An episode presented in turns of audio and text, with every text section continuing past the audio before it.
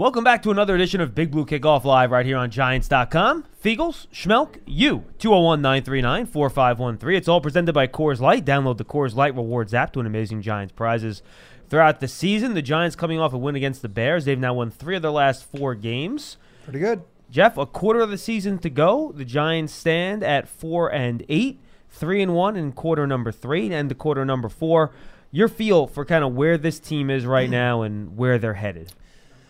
Well, I think that we talk about it all the time with the quarters. You know, the coaches like to the coaches like to do things in quarters. So you come out of that bye and you had a really successful. If you can go three and one in this next quarter, I think things will be real well. And so, you know, the answer to your question is I think that the confidence is very high in this team.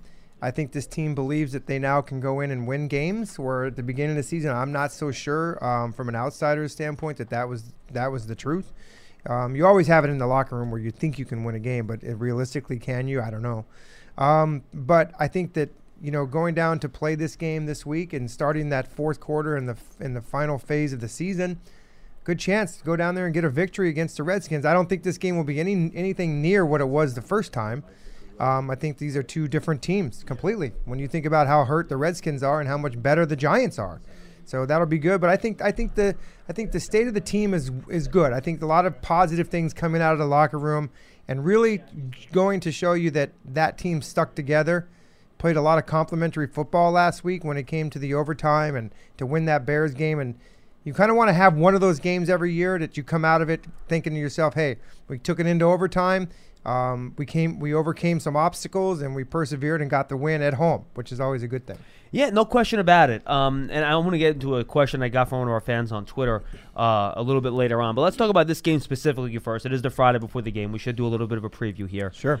And I guess we'll start with where you did with the Redskins, and that's where all their injuries are, which is on the offensive side of the ball. They now, I think, have five guards yeah, uh, they had, they had on a, they had reserve. A list of this stuff. Like, um, there, Jonathan Cooper, who was one of their backups, got hurt. Now Tony Ber- Bergstrom, who stepped in for him, is hurt.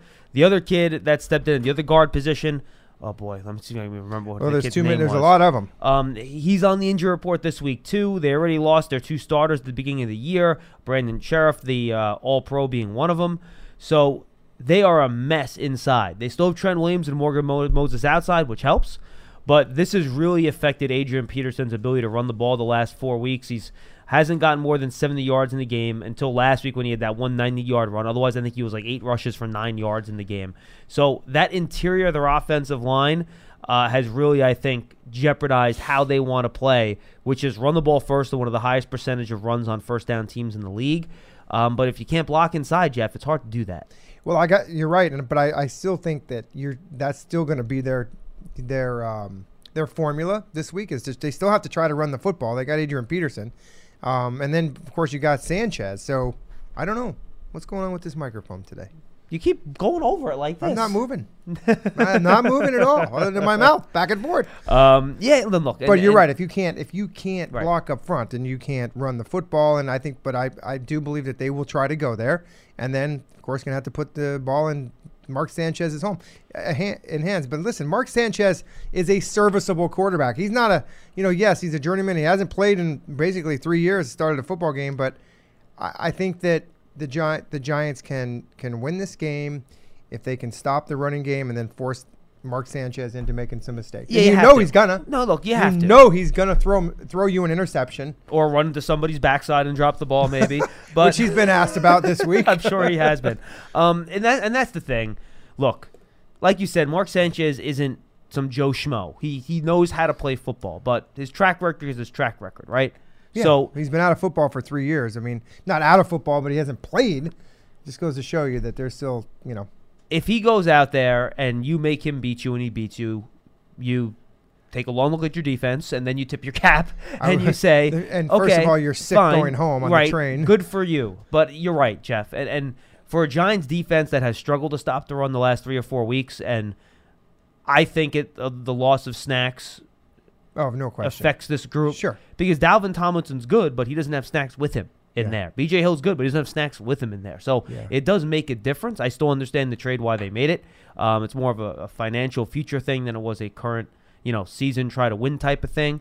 So I get it, but stopping the run in this game is paramount. If they do that, And as long as this team doesn't just completely, for lack of a better term, throw up all over themselves in this game and turn it over three or four times, special teams touchdowns, let Yeah. the Redskins get a defensive touchdown, you know, just breakdowns on defense where guys are running free and nobody's near them. You know, the Giants should win this football game. They if they play disciplined football and they on defense can continue to get turnovers because you know the, the the theme here is when the Giants defense gets turnovers they win their games. Period.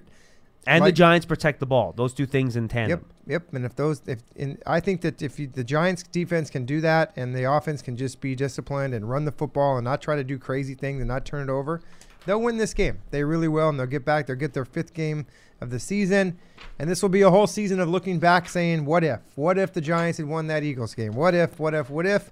But the fact is, I think that you asked me this earlier. I think the state of this team is going up, and, I think it's good. and I want to get to the and the question I got from our fan on Twitter, and I saw it, I told him it was just too complex of a question for me to address in a tweet, and I will talk about it on the show. So I'll get to that in a second. Um, and it, basically the question was, what's the difference with the Giants between the first half of the season and the second half? And we'll get to that. Yeah. And I think there's a lot of factors involved in that. I actually just talked to Eli for the pregame show on the radio. I did like a 13 minute interview. I got to cut that thing in half on the edit. You so think? yeah, that, yeah, that'll be fun. Um, I got to do that after the show. But we had a long, in depth conversation about the offense, and I'll reveal some of the stuff he talked about um, when we answer that question. But the Redskins' defense is still good, Jeff, and I think No, they're front. you know, yeah. they're ranked ninth in, in total defense. A lot of that is because they're 27th, 27th against the pass. Uh, they're one of the few teams in the league that still play a ton of man-to-man defense. They try to bring pressure against the quarterback. The Giants never have teams play man-to-man against them. We'll see if the Redskins do in this game against the Giants. Myriad of weapons. It look like Sterling Shepard and Evan Engram are both going to be playing. Neither one of those guys on the injury report, by the way. Only B.J. Goodson and Tae Davis on the report. They're questionable. Everybody else is fine. They'll be good to go. This front is really good. Zach Brown's a good linebacker. Mason Foster's a quality linebacker. Ryan Kerrigan, Preston Smith, uh, Matt Ioannidis, uh, Jonathan Allen, and Daron Payne, the two Alabama guys. They sacked Eli Manning seven times in that first game between the Giants and the Redskins. The Giants are a better team now. They're a different team up front. But that front can change the way you play. And you said it. You got to run the football on early downs, or this could be a real long day for the Giants offense. It is. They're, they are third on. They're 29th in the league on third down. So if you can get into some manageable third downs on some productivity on first and second down, then you got a chance. But that front four, uh, they are stout against the run. But sure, you know what? The Giants have been able to run the football better and better each week, and they still have to do it because when you get those short third down and you're able to convert them and take time of possession, go down there and score the football, you got a chance to win. I got a week. stat for you, Jeff. How about I this? love stats. All right, Give me one. here's a good one. Okay, the Redskins' defense on third down. You just mentioned it, right? On third downs of fewer than four yards, so third and short, Mm-hmm. the Redskins are the worst third down defense in football, allowing opposing teams to convert 82% There of the you go. So if you can succeed on first and second down and get in that third and manageable, third and short, Yeah. you're going to move the ball in this team. And the reason the Redskins defense is eighth in scoring but 19 in yardage is twofold. One, red zone. They're ninth in the league in, in red zone defense. I think they're around 51%. The second one is the bigger one, and this goes back to what the Bears did last week. The Redskins have 22 takeaways, fourth best in the league. Only three teams are better. They're plus nine this year. Okay? Well, you got the Bears. So they're really, really good at taking the ball away and stopping teams from scoring in the red zone. Uh, they've also only allowed one run, one run of 20 more yards this year. Yeah, they're ninth That's in the red zone. really, really good. So those things together is how the Redskins can win this game. It's with their defense. Uh, a lot of pressure is going to be on this Giants offensive line because the Redskins do want to pressure. They'll bring extra guys too. They will blitz and play man behind that blitz, and that's how the Redskins beat the Giants. If they can just dominate up front, the Giants' offensive line has been good enough where they haven't let that happen the last few weeks. They've let the offense function. We'll see if that can happen on Sunday afternoon. Yeah, I mean, you look at the last two teams the Giants have played; they've had pretty good front four and even front seven. You get the Yeah. Eagles and the the Bears. So, you know, it, they've been tested the last two weeks, and now they're going to go down to Washington and play a, a team that's very good up front. Um, and should be able to have some success if they do it in the right areas. And then and we mentioned those areas; uh, they are they are good in the red zone. But you know what? The Giants are pretty good in the red zone offensively, so that's a good matchup to watch. All right, you want to do some calls real quick, Jeff? Sure. All right, and then I'll get to the callers, uh, the uh, tweeters tweeter question a tweet, little bit later. But for now, let's go to the phones at 201 939 4513. Big Blue Kickoff Live is presented by Coors Light. Download the Coors Light Rewards app to win amazing Giants prizes throughout the season. Let's go to Maurice in Montclair. He's Hi, up Maurice. next. Maurice, what's up, buddy? Hey, what's going on, gentlemen? How you doing? Doing Very great, good. Maurice. Happy What's Friday. pal? Uh, I'm doing good, man. Haven't called in in a while. I just wanted to like kind of give my thoughts on like the season as I see it going. Sure. And um, you guys touched on a, a, a lot of great points, but um, I think this team is really like headed in the right direction. I know everybody's been talking about that, but um, I think all good teams have an identity, right?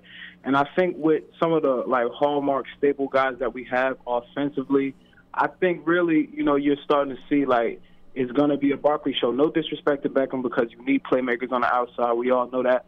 But I think that the Giants moving forward are they're creating that identity for themselves that teams know, you know, they they the Giants are coming to run the ball. I think when the Giants have been at their best in the past, we've been able to do that to flip to flip gears and this is something that I'm sure uh, Jeff can uh, can appreciate. Uh, the guy, the, the punter, what's his name? Dixon. mhm Yeah.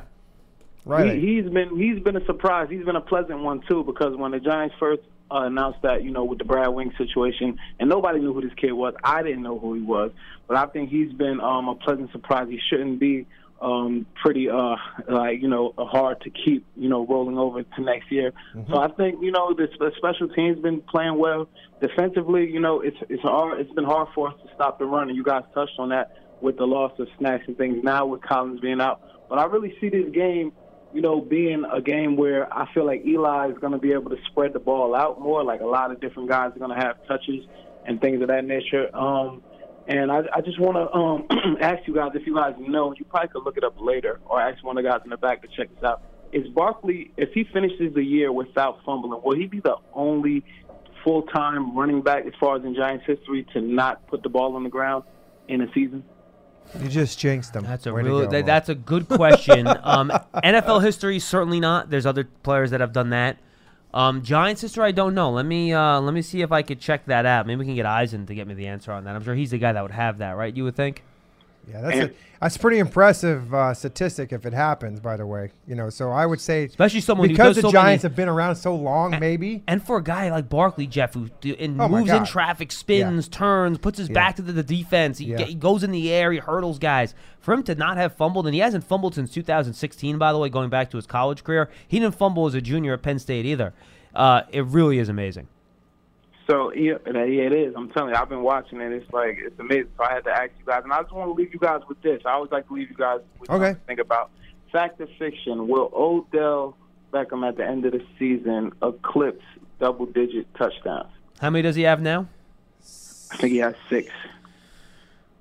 I'm gonna go fiction on that, and I appreciate the call, Maurice. Thanks a lot. I just think right. I, I- I think the defenses they play the rest of the way are actually pretty darn good. Yeah. Uh, this week the Redskins are good. The Titans have a very good defense, a good front, and then the Cowboys have one of the top three or four defenses in the whole league. So uh, the Colts struggle a little bit on that side. So I think you could have a big game there, especially indoors in Indianapolis. But But six. otherwise, you got. I mean, you got to get four. and You got to get a touchdown a game here, and you Yeah. got three pretty good defenses. It's possible. Look, you It- never. yeah. You It- never say Odell can't do it. He's it could be amazing. close. It could be yeah. close. I, I would play in the odds. I think you got to go under there. One thing you brought up, Maurice, when you talk about the the Giants' special teams, you know they were, if not the worst, one of the worst special teams units in the National Football League last year. Um, one Aldrick, you know, didn't have a good year. The Brad Wing was very erratic. They got rid of him. They traded for Riley Dixon from Denver, so they brought him in here. Um, and then you look at the coverage teams have been pretty good, but more importantly, look at the return teams. I mean, you have not seen the production out of the kickoff return team like this in a couple years. And their punt returns, you know, yeah, they're not haven't had one for a touchdown yet, but they're getting 9, 10, 11 yards a return. That's one first down for the offense. So that's a good that's a big thing. And and I think really when you look at what Aldrick Rosas has done this year, he's been a solid solid contributor to this team. I mean, he has only missed one field goal. It's been over 50 yards, so he's basically perfect inside of 50 this year and done an, ex- an exceptional job. So that's something that the, when you're a one and seven team at the first half of the season, and even a team that's growing and building, your special teams has to be good. and you look at the like Michael Thomas, these guys that and and some of the younger guys that have come in here and really contributed to special teams. Those guys are going to make a mark for themselves and going up to next year too. Big, it's young. A young roster has to play well on special teams because those guys that are still on the bubble trying to make the team next year are showing this organization they can they can play. Let's go to Jimmy from Rose Hill up in the Bronx. Hi, Bronx. Jimmy. He's at Fordham. What's up, Jimmy? Hey guys, how are you? Doing Good. great. What's up? you as usual. Yep. Uh, John, I want to talk about, um, you know, what I, I called earlier in the week. I'd like to talk to you uh, a little bit more about what I think is going to be a critical thing to watch on Sunday. Sure. But I'm absolutely thrilled to be talking with talking with Jeff. So Thank before you. I get to you, John, if Go I can talk to him. just Oh. address a, a couple of comments towards Jeff's way, if you sure. don't mind. Thank you. Fine. Step aside, Schmeelk. hey, hey, Jeff. Uh, I guess it was during the summer. Something I don't know when it was, but you had Joel Rodriguez on the phone, one of your Oh, sure. former uh, Yep. Miami Hurricanes. And um, uh, I know you know him, but I got to know Joel when he was up here at, at Fordham for four years. Oh, nice. And he's an absolute, he's a wonderful guy. Um, I broke a lot of bread, if you know what I mean, with Joel. Sure. Uh, you know, during his tenure. Uh, and I know down in Miami, he's, um, uh, I guess he's in some kind of a uh, a function where he's he's he's inter- or he's he's helping to transition the kids into pro, but he's not coaching. And Joel, I tell you, that's the guy that belongs that belongs on a sideline somewhere uh, instead of doing what he's doing. But if you see him, tell him the old uh, lineman Jimmy you had uh, you know said hello. He got me tickets to the Miami George uh, Georgia Tech game uh, a number of years ago. He's just a great guy. Anyway, um, if you could do that, Jeff, I, I'd Sure. appreciate it. Sure. But here's my question for you.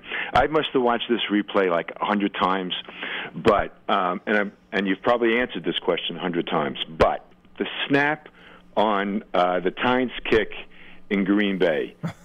what? what that, Which one? That split second. That split second when that snap was a little high. I mean, what went through your head? Oh Don't swear. no. what what was going through my head is just, just don't drop it. You know, just catch it and get it. The, the last thing you want to do is is think about putting it down and where the laces are and all that. It's just a natural progression of how it works, and because we worked together for so long, that's just mm-hmm. something that just naturally occurs. It's very it's very organic that goes through there. And you know, when it was that cold. I was wearing gloves. That was the one that I've told people this all the time. It's the only game I ever wore gloves in. That was what Oh, I you- was more worried about. Was Oh, because you I were wearing gloves. I was gotta wearing look for gloves. that. I didn't Oh, yeah. that. That was I the see first you got time a big pair ever. of hands on you, but I didn't know you were wearing. No, no, gloves. I, I was, and I was more worried about the gloves than I was catching the ball, putting it down, things like that. But Did you at any point during the game think about taking the gloves off? no, because they were actually they were working well. They were helping. They were Okay. helping, yeah, I got you. because it was that cold. Um, and I've and I've been cold where my hands have been cold and catching the, the footballs, and it's not fun. It's like catching a brick. So the, actually, Oh, the, the gloves take a little of the sting off. If that, if you want to kind of relate to it, that's kind of what Mhm. helped. Um, but yeah, just you know, listen, I. What uh, that was just I could see I'm I'm I'm there right now. I'm telling you, Jimmy, I am there. It was amazing. And, and, and Jimmy, real quick, I'm getting I- goosebumps. And, and, and since since you're a big fan, I'm going to ask Jeff this question for you. What did your foot you. look like after that game? after you punted the ball? Well, you, mine was fine, but you know, I only kicked it five times, six times that game. But Tynes, he bruised his foot, if you remember.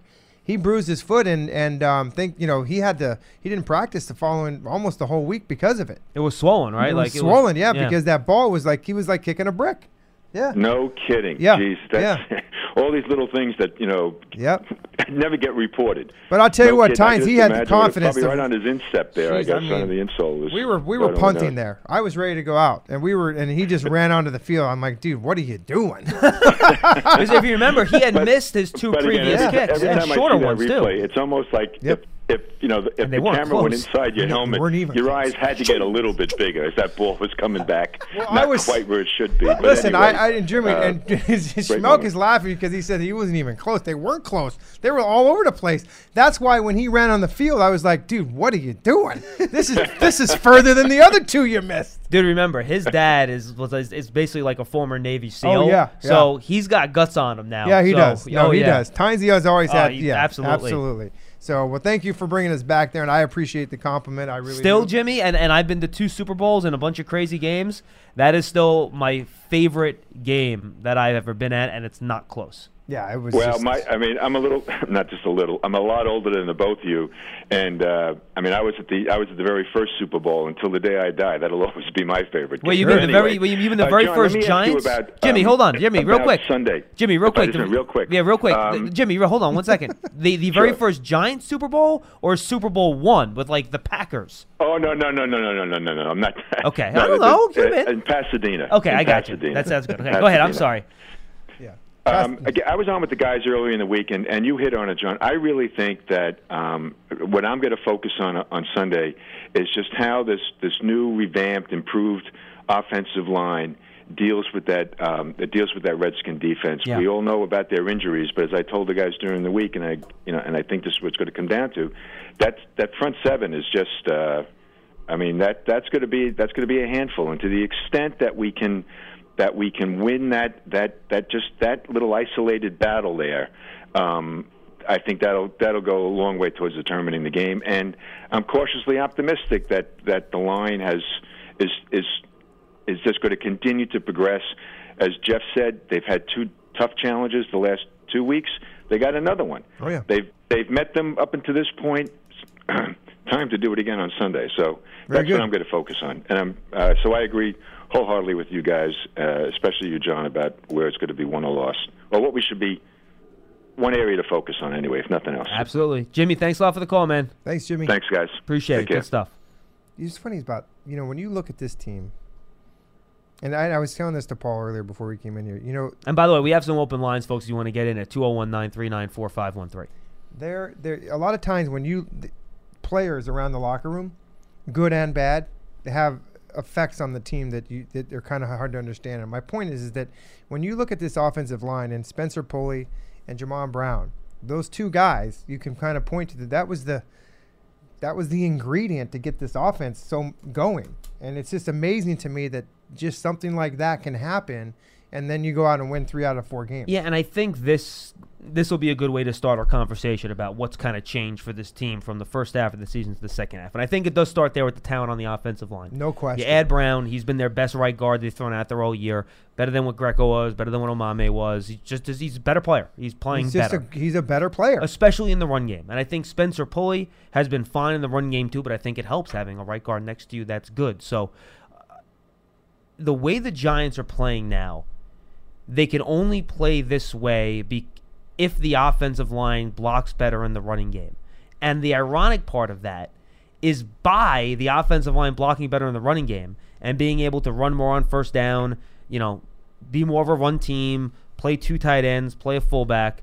That allows them to protect the offensive line in pass situations Sure. because you're not in third and long. You're not spreading it out. You're not putting three or four wide receivers out there. And so it's ironic that the improved play of the offensive line in one area is allowing you to protect them and help them in an area where, frankly, Jeff, when we've seen this line have to go out there and protect in passing situations where you have to, you know, drop Eli back five steps or seven steps and the other team knows what's coming and the Giants are passing 45 times a game, it still doesn't go well. That, that That's not what you want. But the way that they've been able to change the way they get through their sequences of downs and their series and their possessions, it makes everything work. And to me, that's the difference. and it's a huge difference. And what else makes it work is, and it's the steps, it's layers. So the the stuff what you talked about also brings into the conversation about being balanced. So you're able to run the football on a balanced, be able to pass the football. And the, look at you said the number they were dropping back 45 times a game and running at 17. That is not balanced football. and the offensive line was not equipped to win that way. And No frankly, way. they're still not, No, which you is why can't it's do so that. important for them to and play this way. And they're doing it in part because they're changing their personnel and formations. Jeff, you're seeing much less 11, which for the fans out there is one running back, one tight end, three wide receivers, 21. and more fullback. With two wide receivers and a tight end, which is 21 personnel, and more 12 personnel, which is one running back, two tight ends, two wide receivers, and frankly, Jeff, and in that final uh, second to last drive of the fourth quarter, or maybe it was the last drive of the fourth quarter against the Bears, we saw a bunch of 22 personnel where two tight ends and a fullback were in the game. And they Sure. ran play action off of that. Yeah. So you're seeing that big personnel more running play action off of that, running the football. And when I talked to Eli Manning today, I asked him, Eli, why does it help to have the bigger people in? Because it seems counterintuitive. You know, you're taking your playmakers off the field. How does that help you? And he kind of explained that that it simplifies what other what the defense can do to you. They can't do exotic stuff. You know what they're going to do based on where they're positioned. They can't try and trick you that way. It kind of makes everything a little easier and a little simpler. And for a team that has so much turned over roster uh, roster wise construction, they've only 16 guys from last year. It's just the formula that's working. Before the year, every call we got in the offseason, Jeff, what was it? It was, look at all these weapons. Oh my goodness, you can spread out Beckham and Barkley and Shepard and Engram. Look at all these guys. And they You're going to throw the ball all over the field. It's And great. that's what they believe. And this team plays their best when you have Rhett Ellison and Scott Simonson in the game with Elijah Penny. I mean, it's it sounds insane, Well- but that's the way this team has to win. It's nutso, but it's true. Just look at the first half, second half split against the Bears. They were 20 dropbacks in the first half and seven runs. They couldn't do anything. In the second half, they were 22 runs and 20 dropbacks, and all of a sudden they're moving the ball and scoring touchdowns. It's not a coincidence. And again, you can't play that way the way the Giants were blocking the first six games of the year they because you were getting negative two, negative three, negative plays. You couldn't do it. Pen- exactly. You couldn't play that way. But the improved personnel with the improved play has allowed you to change your style, which has gotten the Giants to where they are now. And you know the negative plays, we got to include the sacks in there. The first half of the season, my God, Eli was on pace to break every record there is in getting sacked. And negative runs too, Jeff. Oh my goodness! But the one thing you bring to the forefront is the fact that you have hat-on hats when you go for those bigger, bigger personnel packages, and then the defense can't do much because you got enough guys to stop what they want to do. And there's there's your answer from Eli, and it works. And if it's not broke, don't fix it. Or if it ain't broke, don't break it, as Carl Banks likes to say. And you know, and, and it's funny, like a couple other That things. true too- football Yeah, mentality absolutely, right there. right? No question about it. That's a linebacker for you.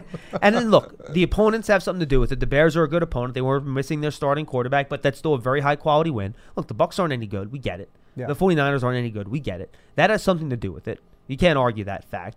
But it's takeaways too. I mean, the Giants four wins this year, all four have come in games when they've been plus two or better in the turnover ratio. well, that's that's a that's a common stat that you know that we say all the time. Tom Coughlin every Friday meeting Every with you guys. Yep, yep. And you know, I've told you this a million times, people, that he's he's stressed that's the most important statistic in football. And really, when it comes down, at least for the Giants, that's the most important statistic right there. And a lot of times it's fluky. It Look, is fluky. Turnovers can be fluky, but And, and, and, and not always 100%, but it but most of the time it is. And Pat Shurmur, I'm not sure if I said this when I was on the show with you last week or somebody else, but Pat Shurmur had a great quote. It was last Thursday talking to the media, and you know he was talk, talking about takeaways. He goes, "Look, my uncle, who Fritz Shurmur, if you guys don't know, is a, is a very famous defensive coordinator. He's like a defensive mastermind back in the 70s and 80s. And he goes, he wrote a book, and he get, and he wrote, you can't coach turnovers, you can't coach takeaways. That's not how it works. What you do is coach good defensive fundamentals. Make sure guys know what's coming, where they're supposed to be, where they're what they're supposed to do, how to play things properly, and then the takeaways will come. Why are the Bears so good at taking the ball away? Because their players play great technique and they do enough film study where they can anticipate what other teams are going to do. Yeah. So that's what the Giants have done a better job at. They're also protecting the ball on offense, which is a big part of it, Jeff. And you put all things together, that's what the Giants are where they are. So to me, and this is kind of my larger picture thing here, people say, well, what's the big difference?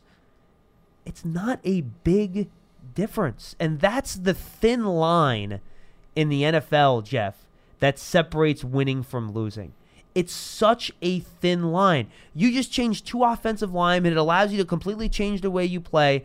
You get a couple takeaways that you weren't getting earlier in the year. You close out a couple games late, like you did against Tampa, like you did against uh, the Bears, like you did against the 49ers, that you weren't closing out earlier in the year. And all of a sudden, you go from 1 and 7 to 4 and 8, and your season doesn't look as horrible as it did before. So there are really just a couple plays in each game, and James Bettcher says this all the time. There are what eighty something snaps in a football game usually, give or take.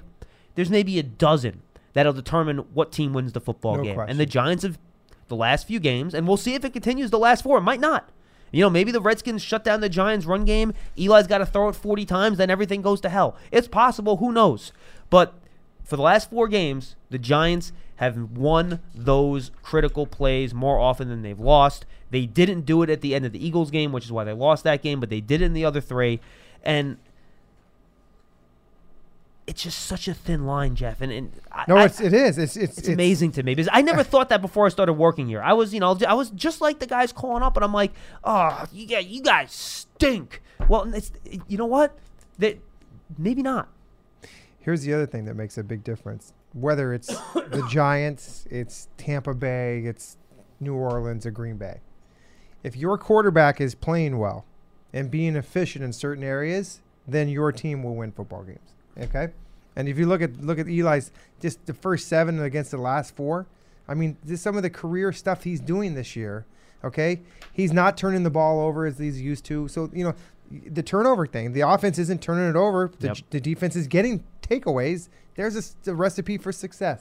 So, but you know what? It's funny because it's just a fine line. And really, when you say that those 12 plays, you could go back and look at all the games on the on the schedule this year that these Giants have always played, and you would be able to dissect in those games. With with exception maybe a few, 10 or 12, 13 plays it would make the difference in a game if the Giants did this and the other team didn't do that.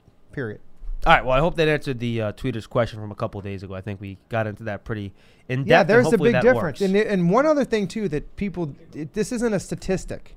This is something that you it's built within the team and it's called confidence and leadership and and building the con- Culture. and, and culture around the team. And as much as we talk about it and people may not want to know, I've been in locker rooms all my life and I know I've been on good teams and bad teams. This makes a difference. Just look at last year and look at this year. That's all I have to say when it comes to culture and the guys that are around there. You've got a lot of good guys in this locker room, a lot of high character people that want to win football games. That makes a big difference. and Jeff has played on some of the best teams. oh, there's no question. and he has played on some of the worst. He was on Really bad He was on the Patriots and they were terrible. He I was on the the Cardinals. Arizona Cardinals Oh when my they were goodness. a laughing Yeah. stock of the league. Oh, it was it was horrible. And by the eighth game of the year, you were out of the playoffs, and you were like, you talk about culture. Wow, it's a bad culture. Thank God I lived there. it was you know, like baggy day in home. week 11, right? Oh, it was horrible. Nobody wanted to come to work. So, I mean, and again, it was just like you know you're playing for your job at that point Yeah. in time, and you know, so I I always came to work ready to go, but there wasn't a lot of people like that. Okay, so let's do it. 201 939 4513. We want to remind you that Big Blue Kickoff Live is presented by Coors Light. Download the Coors Light Rewards app to win amazing Giants prizes throughout the season, and we have a full bank of calls. Uh, so let's do it. Roy in South Carolina. What's up, Roy? Hey guys, Hi. Hey, buddy.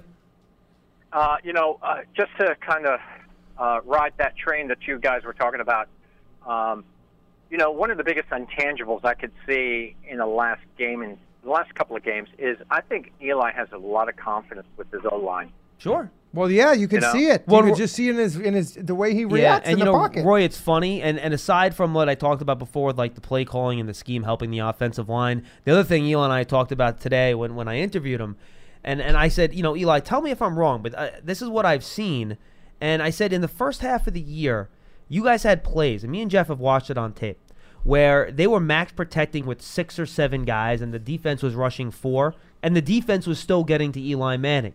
That's not happening anymore. You know, if, if Eli can anticipate pressure, if a team's blitzing or he knows it's a precarious situation, he knows he has to get rid of the ball quick. When you're designing a play to max protect to throw the ball downfield and the guy still get to you, it has the play has no chance to succeed. Zero. Those types of plays aren't happening as much anymore. And I think that lends to your point and why he has more confidence in that group to block for him. He's also one other thing too, Roy. Yep. The reason I th- I believe this, I think that if you look at the last at the second half of the season, Eli Manning has been under center way more than he was at the beginning of the season. And I think that he plays way better from under center on his drop back passes than he does in that stupid shotgun. And by the way, in, on those under center passes, Roy, very few are straight dropbacks. Most of them are play Oh, action. yep, or a little get out of the pocket, or little move in the pocket. Yep. Absolutely, hundred percent. I remember you brought that up uh, several weeks ago about the fact that he Yeah. he does so much better in the pocket, and and you're right, and he, you know, he timing. can move. Yeah, A little bit. He can move. You know, a know, little bit. So, um, well, anyway, um, Anybody can in move if somebody's and coming at 'em. We're, um, I'm in South Carolina, and we're coming back to Manhattan next week. All right. Nice. And S- Stay out of sort Times Square. Yeah, don't go near Yeah. there. Yeah. and so um, we're hoping to get tickets for Sunday's game with the Titans. And if not, I'm looking for a nice bar to go to where we can watch the game. Well, I can give you a perfect. Well, and that's that's a home That's game. next week. Yeah. Yeah. I was going to say the same thing. If you're coming in this week, we're going to be at this certain bar that we do our pregame show from. Yeah, that'll be a Barleycorn in uh, downtown Manhattan on Park Place. So that's for road games. For home games, um, I know. Um, I don't know if I'm allowed to give out any promotions here, but I'll give out one because it's a flagship station. I know uh, Mark Malusis and David Diehl every Sunday morning on FAN host a show from the bar Reds, which is, I believe, in East Rutherford, if I'm not mistaken. But you can look that up online where that one is. That's really the only one I can give you um, in terms of where you can go watch the game, Roy. But quite honestly, the Giants, you know, I it's not guaranteed they'll be mathematically eliminated by them, but there's a good chance they will be. You probably are not going to have that many issues finding tickets on the secondary market if you want to get them. Yeah. Just drive right. into the stadium. You'll find them handing them out on the side of the road once in a while, too. Watch it, watch it. No, you're going to have to buy them. I'm just saying, they're not giving them away. You'll have to buy them, but that's where you can get them. I All see right, it every sounds weekend. great. All right. Thank you, All Roy. right, guys. Take Have care. a good No problem. weekend. Thank you, Roy. Appreciate it. All right. And of course, you know, sometimes season ticket holders give their tickets back. You can always check the box office too. And I only say that because available. there's these people are crazy.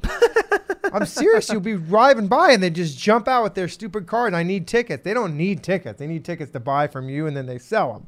That's what they do. Anyways, you should be able to find them.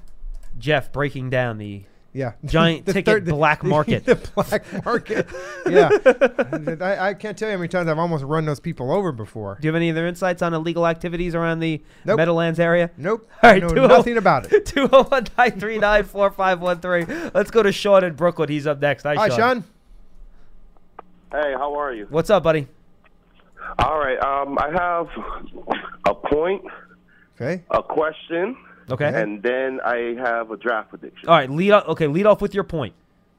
All right. The point I'm looking at is, um, we definitely, definitely have improved on the offensive line, which I appreciate.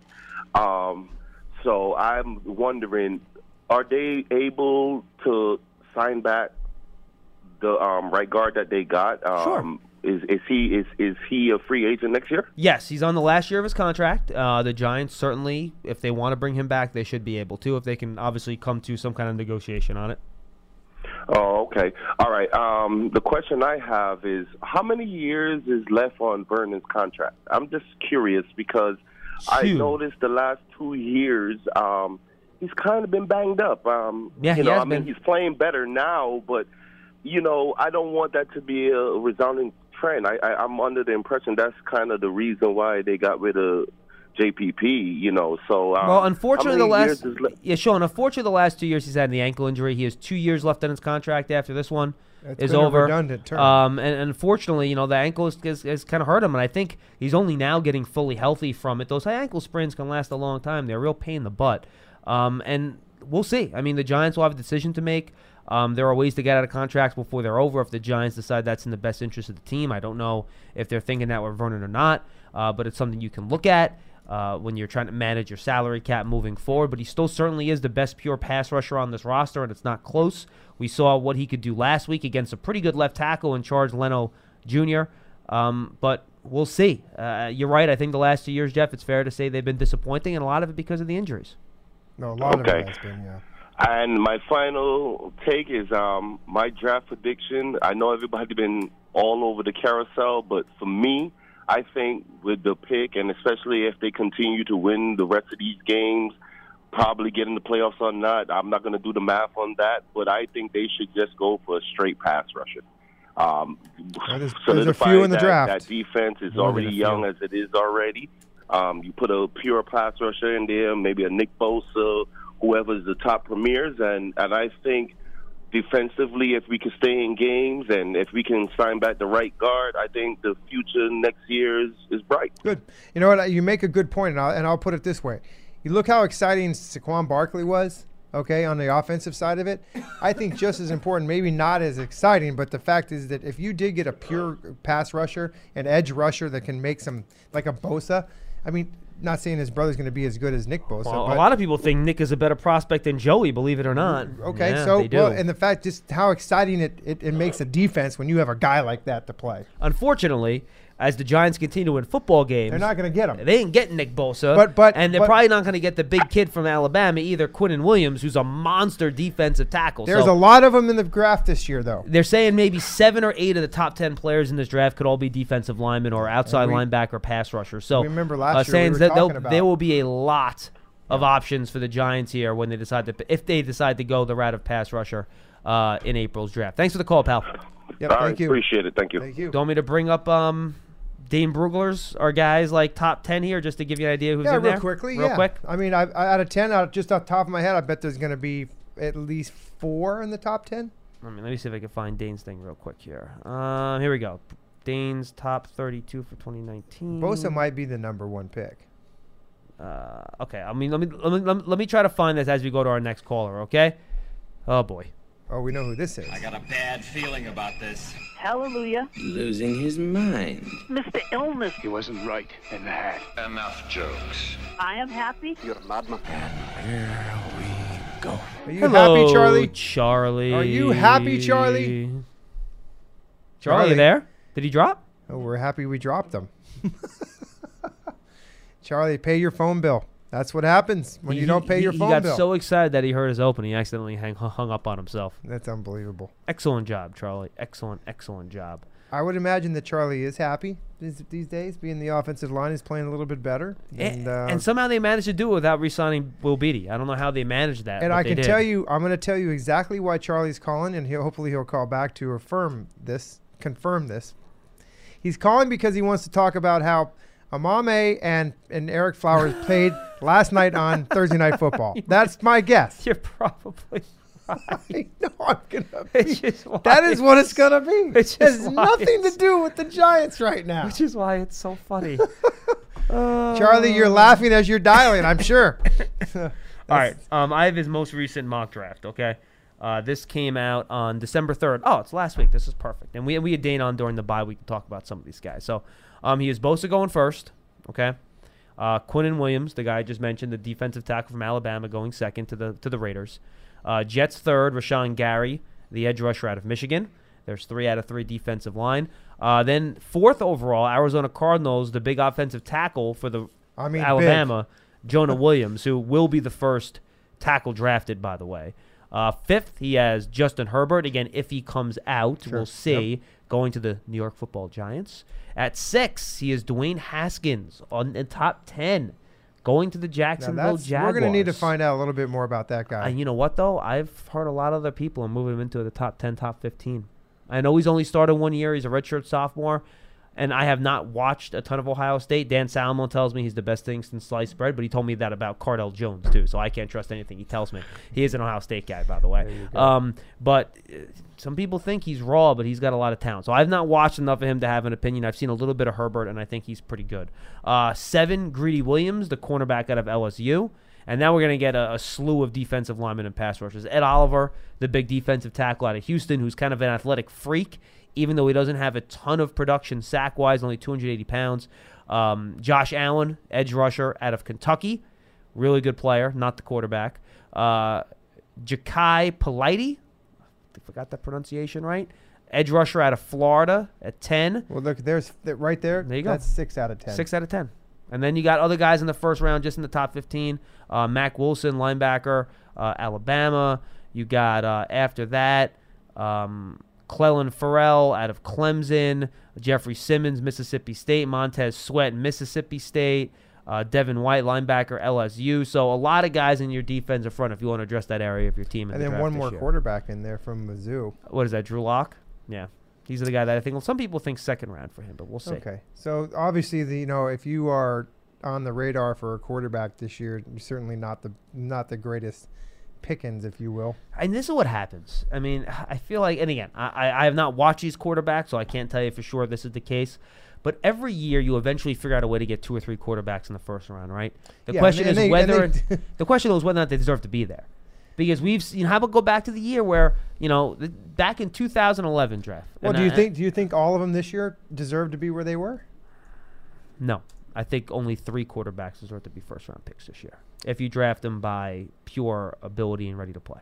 Okay, so you definitely think about um, Darnold. Yep, he's my guy. You know that. And And Mayfield I then- like too. And Mayfield, Mhm. and then your third guy was is- Rosen. Was Josh Rosen? Okay. So I would not have picked Allen or Jackson, at least in the top 20 picks. Maybe in the back end of the first round, I would have selected one of those two guys. Mhm. I just think both of them are very, very raw. Okay. Um, what do you think? You think that uh, Herbert's coming out? No. You think he's going to stay another I, year? I do. Um, he, he's a pretty unique situation. He's from Eugene, so he grew up a Ducks fan. Um, he wants to win there, and he thinks that enough players are coming back, where a lot of his group is coming back next year, that they can win the Pac-12 next year and maybe go to the football playoff, college football playoffs. And the bigger factor, his younger brother is going to be a Oh, that's right, freshman wide with him, receiver yeah. next year. Yeah, yeah. And they think that he wants to play with him. Yeah. So that would be another factor. And I- I've heard so much rumbling that he's going to stay in school. I tend to believe that right now. Okay. Which then, then would leave you with just two other quarterbacks. And, Possibly. and, and and Lock's not a top 15 pick. He's a back end of the first round guy, if anything. So So, you you're looking at Haskins. And he started, what, how many, 10 games this year, whatever it is? Now his numbers are unbelievable. You know, look what he did to Michigan, who's supposed to have the best defense in college football. But So early on, you got to think that the Giants, and this is again, this is just what we think, is that O line or uh, edge rusher is where you go. I mean, no, Gettleman likes drafting guys up front, right? yeah. I I mean, mean- there you go. That wouldn't surprise me at all. Um, By the way, back to 2011, this is the point I was making. Cam Newton goes first, right? Here are other players picked in the top 15 that year Von Miller, Marcell Dareus, A.J. Green, Patrick Peterson, Julio Jones, Tyron Smith, J.J. Watt. All right? Those are pretty good names, right? that's the top eleven. By the way, and not in order, but those are the guys that are in there. I'm going to list the other guys that managed to sneak in there somehow Jake Locker, Christian Ponder, Blaine Gabbert. Oh boy. And this is the year where teams are desperate for quarterbacks and they pick the three best guys and they say, well, they're first round picks because they're the three best quarterbacks. That doesn't necessarily mean that they're a first round quarterback. They just have to be the best quarterback coming out that particular year. So, again, I have not watched enough of this quarterback class to make that call. I don't know, but this does happen sometimes and you got to watch out for it. Mm-hmm. No question. That's all I'm saying. Going back to 2011. And this is this is one of my favorite drafts of all time. It's a monster draft. No, really Nate is. Solder was that year. Robert Quinn was that year. Ryan Kerrigan was that year. Mike Pouncey was that year. Mark Ingram. Anthony Castonzo was that year. The running back for the Saints, Jimmy Smith, the cornerback, was this year. Uh, Muhammad Wilkerson was this year. Uh, even Andy Dalton and Kaepernick, both second round quarterbacks, were this year. Uh, I believe DeMarco Murray was a third or fourth round pick this year. Richard Sherman was a fifth round pick this year. I mean, th- there was like a laundry list of Hall of Famers that went in this draft. It really is an un- and Justin Houston was in this draft. It was just an unbelievable list of really good players. A lot of Miami players in 2011 too. The Giants drafted team. Prince, by the way, that year. Yep.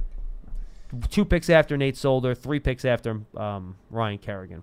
So, Which, by the way, Ryan Kerrigan these days is a giant killer. boy, I, I, I mean, you know, I wrote that in my Redskins preview. Uh, that I think it's up on Giants.com already. And my point was, boy, Giant fans got to be tired of seeing this guy. I mean, He has like a- the he's like the Jason Witten now. We don't. yeah, he's he is. Seriously, He won't I- go away. He will not go away, and he, you know he's a guy that just doesn't get out of the lineup either. I mean, he started so many games for them straight. I mean, I remember years ago he was hurt, but then all of a sudden, bam, he's. But he is a good player, a really good. and he's player. not like the flashy, you know, Von Miller, super bendy off the edge, he's you know, a- turn the corner. He just he's that guy's a football player, man. He is he a is. football. He brings his lunch pail to work every day. That's what who he is. So Charlie never wanted to call us back. That's fine, Charlie. 201 939 4513. We'll get back to your calls in just one second. We'll remind you that Big Blue Kickoff Live is presented by Coors Light. Download the Coors Light Rewards app to claim amazing Giants prizes Oh, throughout the year. Charlie, I'm not playing your open. And he hung up again. Charlie. He must be out in the forest or something like that trying to collect some arnica to apply on a muscle pull or something like that. Maybe cutting out a tree here or there or something like that. Or some mushrooms Or or maybe he's trying to find you some more lobsters. Maybe he's like going through traps. Maybe he's underwater. Your phone doesn't work underwater, Charlie. what did you watch any of the game last night? By the way, I watched the first half and then was just. I turned it on the third quarter, then I quickly turned it off. So I did not see a Um, lot of it. And as I was going from upstairs to downstairs last night, I missed the run by Henry. I was able to watch it on the replay, but what a run that was! It, someone But- might want to try to tackle him. So let me time. ask you, Were you more impressed with the 99 yard run, or you were you just like, how can you not score from the one yard line? I was more impressed by how after being down 30 to 9 and getting run on for like 300 yards, the Jacksonville Jaguars were like in the faces of the Titans talking smack to them after stopping them on a fourth down in the fourth quarter after you've been dominated all game and you got like AJ Bouye and Jalen Ramsey and like Myles Jack like pointing in the Titans' faces talking all sorts of smack Whatever. after they got destroyed for three and a half quarters. I just could see body language out of the Jaguar. They didn't want to be there last night. That team did not You want to play. so? No, no. This and again, like next week, I saw the the, the advertisement for next week's game, Which is amazing, night. by the way, because they actually dominated the Colts last week, the Jaguars. Like, what happened? Shut them out. I mean, that's impressive. Yeah, the Colts are good offensively. Uh, they're they're kind of crazy. They also showed Coach Coughlin up in the booth, and he was about losing his yeah, mind. Yeah, Papa was telling me that he did not look like a happy camper. No, no. And You think um, he's coaching next year? I don't. I don't know. I don't. I don't think so. I don't think he's going to do that again. I just think that he's going to have a big hand in what's going on down there. And You think um, Marrone's coaching next year? no. Is No. that fair? Made Well, the I playoffs mean, last year, got I- to the couple plays away from going to the Super Bowl. Yeah. So this would be his first bad year, I guess. I mean, he came in. What was how many games left? The last, the first year he got a couple games. Remember, it was a couple games, and then he went. I don't know. I, I just offensively, I think they, I, I they, they, they should have quit on Blake Bortles way before. Well, the problem that they ran into, and we talked about this last offseason, is that that fifth year, he was on his fifth year option contract, right? But that's guaranteed for injury. And he had that wrist surgery in like February, and that guaranteed that fifth year option. So, they they had they had to have him on the on the year on, on the team for something like twenty something million dollars. But and then they tried to extend him to kind of you know bridge that cap room from one year to the next, and now they're stuck with him for another year. I mean, it's it's a Cody mess. It is Kessler. it is a it is a rough situation. Boy, that that kid, he got the you know what beat out of him, huh? The Ereck Flowers, Patrick Omameh, Did left any side of of the you, line did not any working. of you watch the pregame where um, Vrabel was out there getting blocked by his offensive lineman? I did or not. defensive lineman. no, what was going on? he wears this like it's like a shield. Okay, it's almost like a a, a vest that a police officer would wear. He puts over the head, and the defensive linemen were actually up on him, and and he was blocking them. Former linebacker, he's crazy. the head coach. I thought it was pretty cool, man. I, I I- mean, why not? You can still do it. He loves the game. He looks like a wackadoo, though, man. I tell you what. I bet he loses it sometimes in some of those meetings because he's got a screw loose. Is there any better way to segue to Charlie than to calling somebody a wackadoo? Wackadoo. I don't think so. Charlie, let's try this one last time. Otherwise, it's three Hey, strikes and you're out. Hey, guys, Hi. I'm sorry I had to cut out on you, but uh, Well, give us Hey. the reason. We'd like to know the Well- reason. Where you like well, to, reason reason is I'm working actually to tell you the truth. Work, schmirk. There you go. That's a good reason. and uh, somebody uh, anyway, they uh, they're gone, so I'm I'm uh, available. Hey, I just wanted to say I had to watch. Lucky I had to watch. I had to watch the game last night. I had to watch Flowers and Omameh do their do, do their great thing, and it was just like, oh, I'm so glad they're not on our team anymore. you Charlie, know? I have a question. Did you hear what Jeff said the last time you hung up on us, or no? No, I didn't. I didn't. Well, let me repeat what I said. The only reason that Charlie's calling today is because he wants to talk about the game last night with Flowers and Omameh. he That's exactly what I said. I knew Oh, it. We read you like a God. Book. Hey, the, well, well, the thing is, is now now David Diehl is like tweeting like, boy, oh. he has Ereck Flowers has never learned technique. I can't believe it. You know, he's why is he? He's not even an NFL player. And I've been saying that for three years. And you're not even an now, NFL player. David figure that out. Yeah, no. No, I actually I felt bad for both of them last night watching that because I was like, wow, okay, so this is not good. By the way, I have a theory on I have a theory on Patrick Omameh because I, I did watch like his full season worth of snaps last year with the Jaguars. I think he was pretty good. I think his move to right guard here screwed him up. I think he's well, probably yeah. a better left guard than a right guard. Now, may, maybe I'm wrong. Maybe his play has just fallen off a cliff for a reason I don't know. But the player that I saw here with the Giants was not the same player I saw on tape with the Jaguars last year. He just wasn't. I don't know if moving from from from left to right had something to do with it. Maybe maybe I'm you know giving him too much credit. I don't know. But I'm still surprised how poorly he played here. I really did not see that coming. I got to be honest. Well, you got to be happy with what you're seeing out of this offensive line now, Charlie. Right? Hey, oh yeah, definitely. Hey, and we still got hope. You know, we end up eight and eight. This is what's going to have to happen. Dallas has got to lose the rest of their games. Philly's got to lose really? the rest of their games except beating Dallas this week, and Washington can win one out of their last three because we're going to beat them this Sunday, and we will win the division. Uh, the game against Dallas will be for the division title. That would be insane. Wouldn't that be insane? You know what would be insane about it is all the people that have sold their tickets for that game. Could you imagine? I mean, that would just be insane. If that would that would be great. Don't be amazing. Don't Well, look, Charlie. Jeff, don't make me be the wet blanket here, please. Don't. don't it's just fun to think about it, don't right? make me it's be the just fun to talk about. It's not going to happen. Hey Jeff, you'll have to if it happens, you have to invite me down so I can sit in the booth with you guys and watch the game. Well, I'm, I, I, by the way, I wouldn't mind doing that, but I don't have that discretion to be able to say yes to that. I'm sure if you requested an extra credential, Jeff, you could get one. Just just don't request it from me. By the way, Charlie, it'll be great. Jeff will make sure he positions you right in between him and Dottino. Yes. Because Oh. Dottino is very difficult to watch a game with. He gets very physical.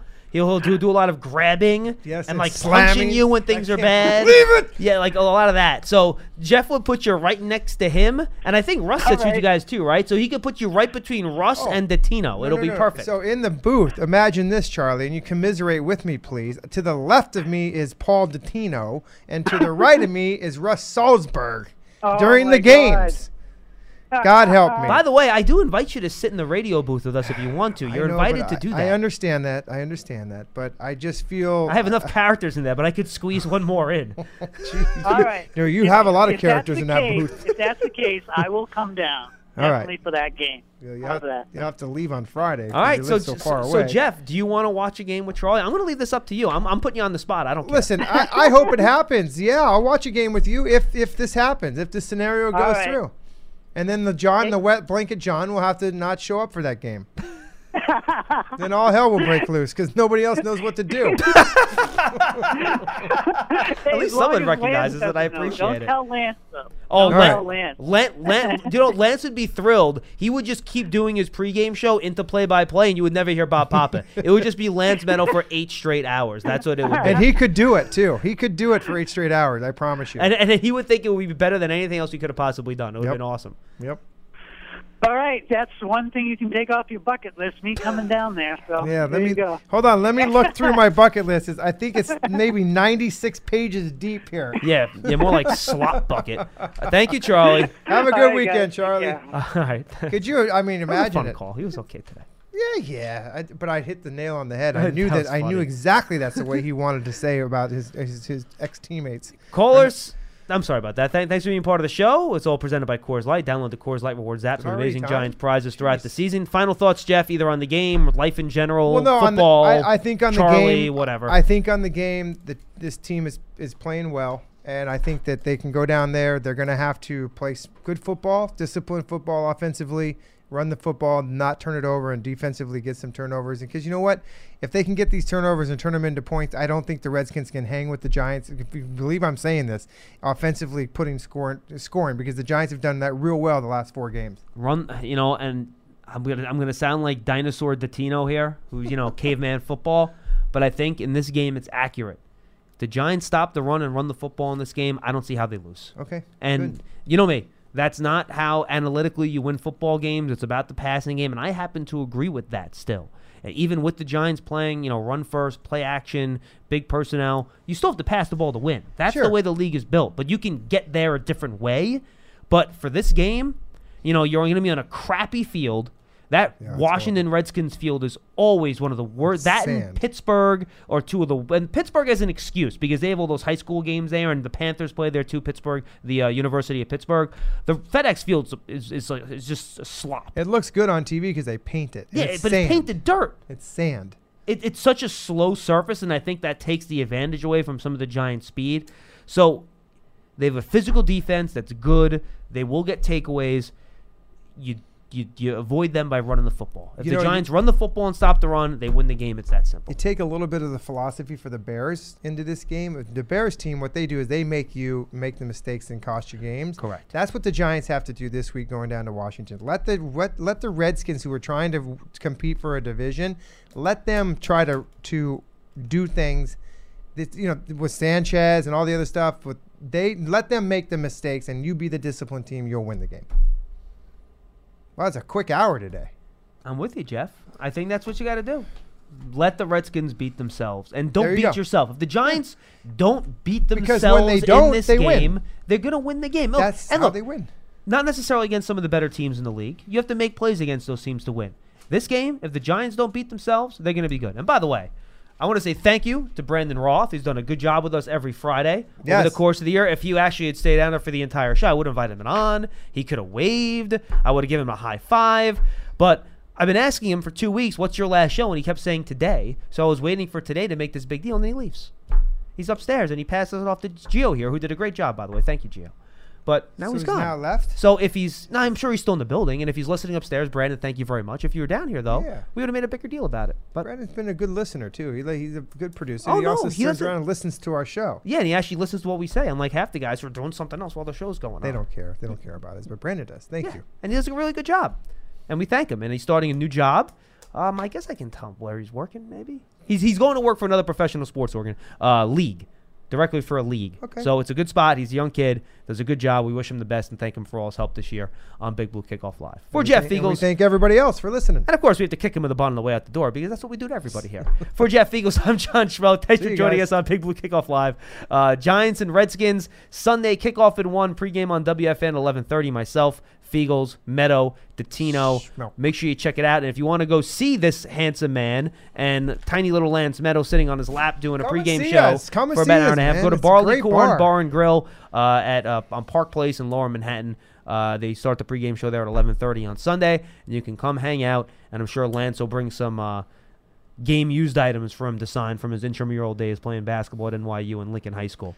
Wow, he must have got stuffed a lot. Into lockers? No, like Oh. stuffed. Yeah. Oh yeah, that too. Yeah, into lockers too. Thanks for joining you us. said it. I did it. We'll see you on Monday, everybody. I'm just taking shots at everybody now. Adios.